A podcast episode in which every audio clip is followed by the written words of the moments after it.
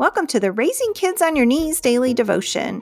You are a warrior, and prayer is your weapon. I'm here to help you step up your spiritual parenting by sharing the word and asking the hard questions. So join me, Tina Smith, for only a couple minutes of your time to raise the bar in your spiritual parenting.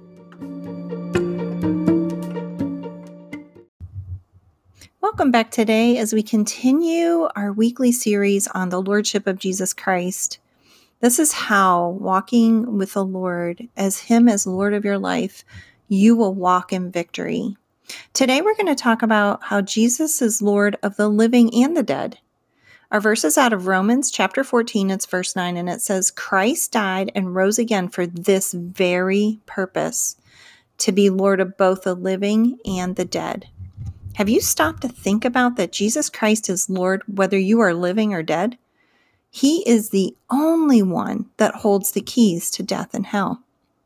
If you're anything like me, especially when I was younger, death wasn't even a thought, wasn't even on the radar. When we're young, we're full of health and we're full of energy. Who thinks about dying when they're young? However, we will all die, and once we do, we will no longer have a choice of where we will spend eternity.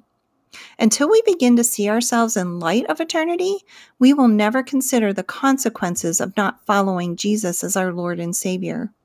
I want him to be Lord of my life now while I'm while I can still make that choice. Here's something for you to ponder today.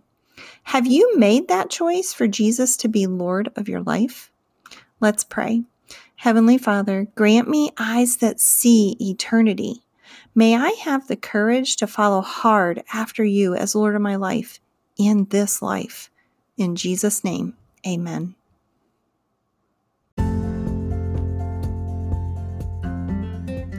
This has been the Raising Kids on Your Knees daily devotion. You can find this devotion as well as other parenting tools at raisingkidsonyourknees.org.